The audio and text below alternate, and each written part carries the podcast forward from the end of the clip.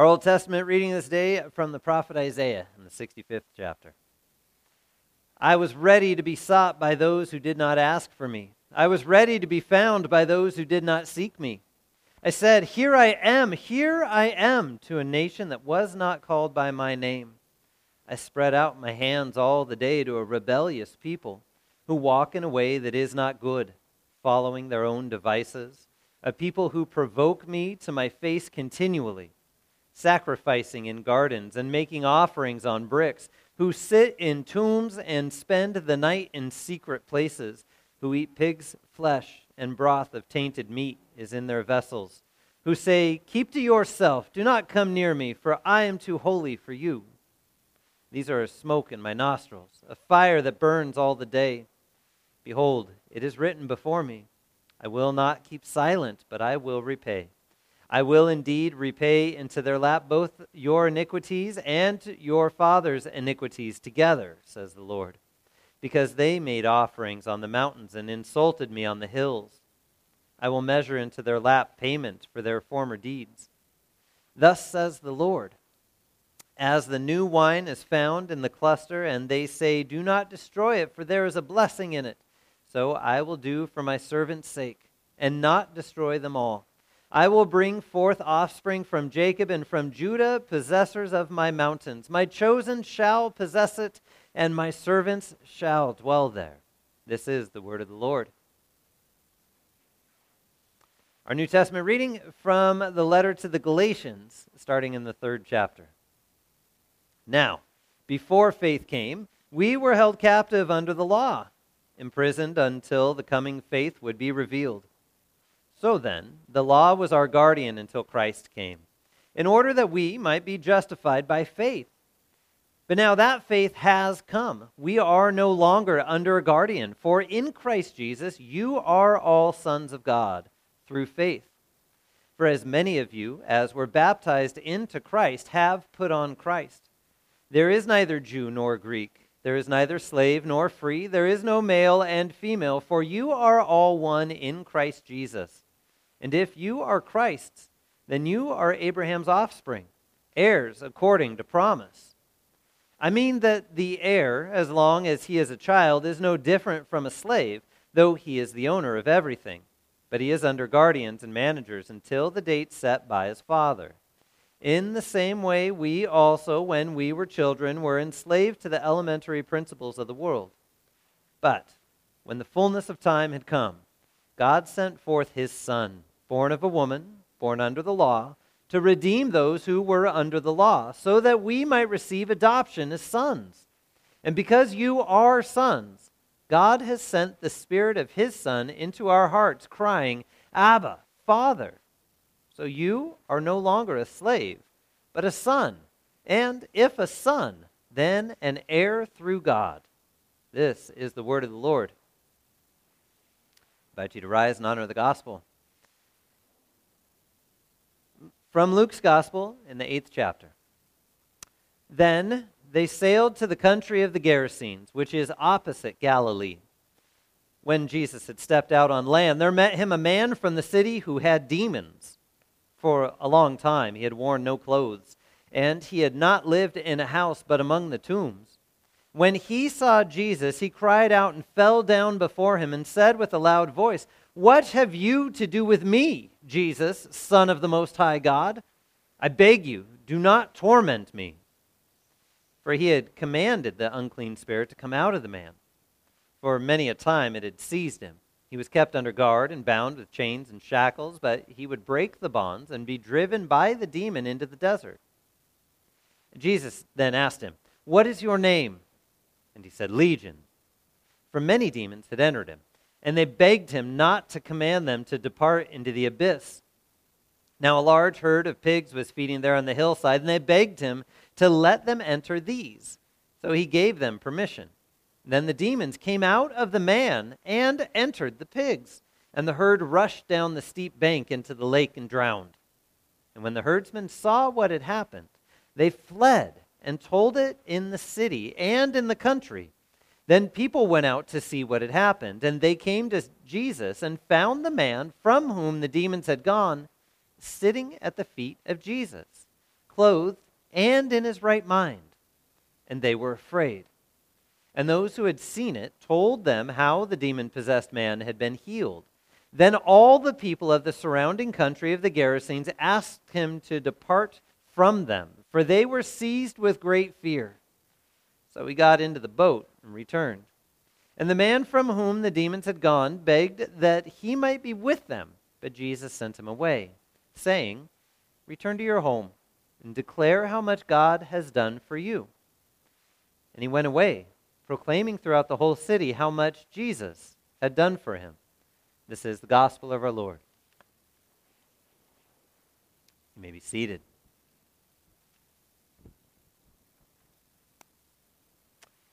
Grace, mercy, and peace to you from God our Father and from our Lord and Savior Jesus Christ. Would you pray with me?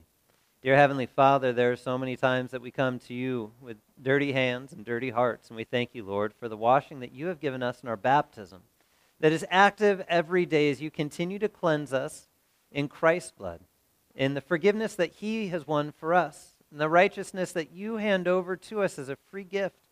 We pray, Lord, that you also work by your Spirit at this time, that you remove distractions from our hearts and minds, and let us rest in the promises of Christ. In His name we pray. Amen.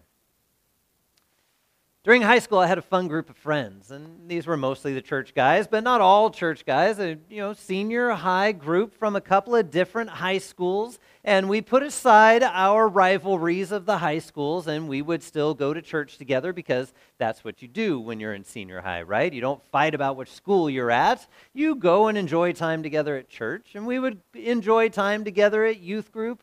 But then on Sundays after church, more often than not, we'd gather together with a few other guys and play a pickup game of football. Now, I didn't play football for high school. Some of the other guys did or had, and we would have a blast on a Sunday afternoon after we had gotten lunch, go hang out at the practice field at Buena High School in Ventura and have a lot of fun playing football. And it was full tackle football. We didn't have flags or anything like that. And as anybody who has ever played pickup football knows, the game is a lot more fun when it's rained the day before. Because when it's rained the day before, the ground's a little softer, it's a little wetter, it's a little muddier, it's a little messier, and you can take big hits and hit the ground, and it's just a blast. Except for when you're done, things are a little dirty. I mean, from hitting the ground so many times and from running around through the puddles and sloshing everything everywhere, your shorts and your shirt and your socks and the insides of your shoes and everything is caked with mud. And so by the time you're done, you're tired, you're dirty, maybe a little bloody, and just having a blast of a day. Except you know you're dirty and you probably shouldn't get in the car to drive home. So, a dilemma ensues. And for us, uh, quite thankfully, it was a pretty good high school, and not far away from the practice field was the pool. Now, on a Sunday, the gates to the pool are locked, but, you know, it wasn't covered. So we figured there was still an invitation for us to climb the gates, scale the wall, and clean up. Jump in the pool because I wasn't going to let my friends hop in my car as muddy as we were, and they weren't going to let me hop in their car as muddy as we were. But to get cleaned up in that pool, man, that felt good. We probably weren't supposed to. Uh, we left clean. The pool didn't, by any means. But it had a filter. We figured it'd be fine. It was a big pool. We never got caught necessarily or even talked to. And though we were clean on the outside, you walk away from something like that, maybe still with a little tinge of guilt, knowing that you did something you probably weren't supposed to. But getting cleaned up feels good. And you all know that. And you know how that feels, whether it's just cleaning up a room of the house, whether it's cleaning up a car, whether it's cleaning up after a day of gardening or working out or flying in countries that none of us have ever been to. It feels good to get home and get clean. And I would imagine for this man in Luke's gospel, possessed by demons, it probably felt pretty good to be clean. Now, it's a different kind of clean. And I need you to put your mind in the mindset of the disciples for a second. I mean, they had just come from their side of the tracks, right? And the Jewish side of town on the other side of the Sea of Galilee, up on the northern, kind of western side. And they had just spent the night on a boat traversing the sea against waves and wind and storm and everything that was fighting against them until they finally called upon Jesus to calm things.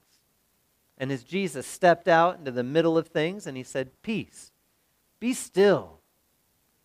And the storm ceased. And it raised a question in the disciples' minds Who is this guy that even the wind and the seas obey him? And now, as morning came, and they get down onto the Decapolis side, the Roman side, the pagan side of things, where there was no good Jewish synagogue to go to, and no rabbis. No, there were pagan temples, and there were herds of pigs, and there were lots of things going on that were very unclean in the mind of the disciples. And there was no reason that they should really be over there other than the fact that the storm blew them that way and Jesus led them there. So as they get off the boat, as soon as they hit land, a man is charging at them. This isn't just a peaceful confrontation where a guy is slowly walking up and asking for help. No, this is a spiritually con, uh, controlled man, demons that have possessed him, and are running him at Jesus and saying, What do you have to do with me, Jesus, Son of the Most High God? Leave me alone. Stop tormenting me. Because Jesus had been telling the demons to get out of the man. I mean, imagine that from the disciples' perspective for just a second as you hit this ritually filthy land where pigs are and tombs are, and a demon possessed naked guy running at Jesus, their rabbi. You can imagine the fright they had in that moment. But standing behind Jesus, they just watched. They watched as Jesus stood his ground firm and simply told the demons to leave and then ask them what their name is. And I love that part. Just what's your name? Let me get to know you before I cast you out, right? Now, this guy, it wasn't just one demon, it was lots of demons. It was lots of things that had taken control of him. And it most likely didn't start that way. It most likely started with just, you know, maybe trying to reach out to the spiritual realm and make some sort of spiritual connection and be the priest of the area as they would worship different gods and worship different things in this pagan area. And then over time, one by one, got a little deeper and a little further away from reality and a little bit more out of control. And as things started to control him and he lost control of all of his own things, they could no longer bind him. They could no longer have the strength to hold on to him. They had to kick him out of home, kick him out of town, kick him out into the cities, and the demons would drive him out into the tombs and walk around and stay where the dead people were, because that's where demons would take him to the places of death and darkness and sadness. A place not meant for the living. So you can imagine what is weighed upon this man. And wondering if there had ever been little moments of right mindedness or right thinking, wishing, wondering that he hadn't got into all of it yet. This is where he was now, in and amongst the tombs. And as Jesus stands there and casts the demons out into the pigs, they rush down into the sea. There's folks that saw what happened. There's folks that saw him get cleaned up folks that saw him get clothed, to sit peacefully once again, to sit at the feet of a man that had more power than anything that they had seen at all. I mean, they couldn't control this guy, yet with a word, Jesus puts him in his right mind, clothes him, gives him peace, makes him whole to the point where the guy could finally rest, cleaned up, straightened up, made right again. All of the things of the land that were unclean, Jesus took upon himself. all of the things that made the place ritually dirty. Jesus stepped into all of them to take them upon himself so that this one lost lamb, this one guy who wasn't a child of Abraham, who wasn't anyone of one of the Israelites, but this one that Jesus loved, a very man of his own creation, he wanted back. And so he cleaned him, cleaned him all up, head to toe, to the point where everyone that knew this man was now afraid. Afraid because they saw Jesus at work and they didn't know what to think of him. They even asked him to leave. They said, Get out of here. You are shaking things up. Not only did you get rid of our livestock and all the things that we would take to uh, worship our pagan gods, but now you also have power in a way that we don't know what else you're going to do. So get out of here. We don't know what to do with you. Yet the man, the man just wanted to stay with him. Not too far off from where you're at. I mean, think about it. Born in sin, needing to be cleaned up. Beautiful looking child on the outside, or maybe come to the waters later as an adult, and all the things weighing upon your heart and your mind that you know have made you dirty before God, wondering how those things on the inside could be clean because you've tried so hard on the outside to make everything look good. But knowing that there's something that separates you from God that sin that indwells in us can only be washed away by Christ, by His word and His promises. And when those waters of baptism flow over you, that word of promise also is washed over you, so that you are wrapped up in God's word, made clean, right minded once again to sit at the feet of Jesus. And that's where we want to be. I mean, you gather around here to hear that same word, preached to you so that you would know that you are forgiven, so that you would know that God has washed you clean. He has made you his own and cleaned you up for the wedding party of the feast of the Lamb in eternity. You are his by his doing and his work. And all we ever want to do is just sit at the feet of Jesus. And rightly so. I mean, how nice would it be to have every single day, like the hour that you spend here, being able to just receive from God at every moment? Yet, Jesus didn't let that guy just hop on the boat with him. Now, it looks from the outside like Jesus left him. Left him on his own as the one Christian, the one God fearing man left in the town when everybody else believed in other gods and that Jesus just walked away from him. That's not quite it. You see, he said, Go. Go back to your family. Go back to the places I have restored you to. You can go back into the community. You can go back into be with your loved ones. You can go back into everything that you knew before except one thing. Tell them about everything that God has done for you. See, Jesus left him with his word. Jesus left him in his right mind. Jesus left him with his promises that he was still stronger than anything that guy would come up against. And no matter what came into that man's life, Christ's word would remain. His work would continue. And that he would not be caught up again in all of those demons, but would be one forgiven by Jesus. And that's exactly what the guy did. Ran into town and told everybody about what Jesus had done for him. Same thing that God has done for you in Jesus. He has washed you, He has made you clean. Now, if we follow the three Gospels of Matthew, Mark, and Luke, we see this event happen in all of them. And in Mark's Gospel, it's pretty amazing that just a little while later in the Gospel, Jesus and the disciples find themselves down in the same area once again. After having fed the 5,000, they spend another night on the sea and they end up in the Decapolis region once again. But instead of meeting a man possessed by demons, they're met by 4,000 people that want to hear more from Jesus. They're met by a flock of folks who need to be fed with the word. They had heard of what Jesus had done for this one guy, and now they had rushed the hillside, not telling Jesus to go away because they were afraid of him, but wanting more from him, wanting to hear his word for themselves so that they would know of his love and his work for them. And as he fed them, they had life.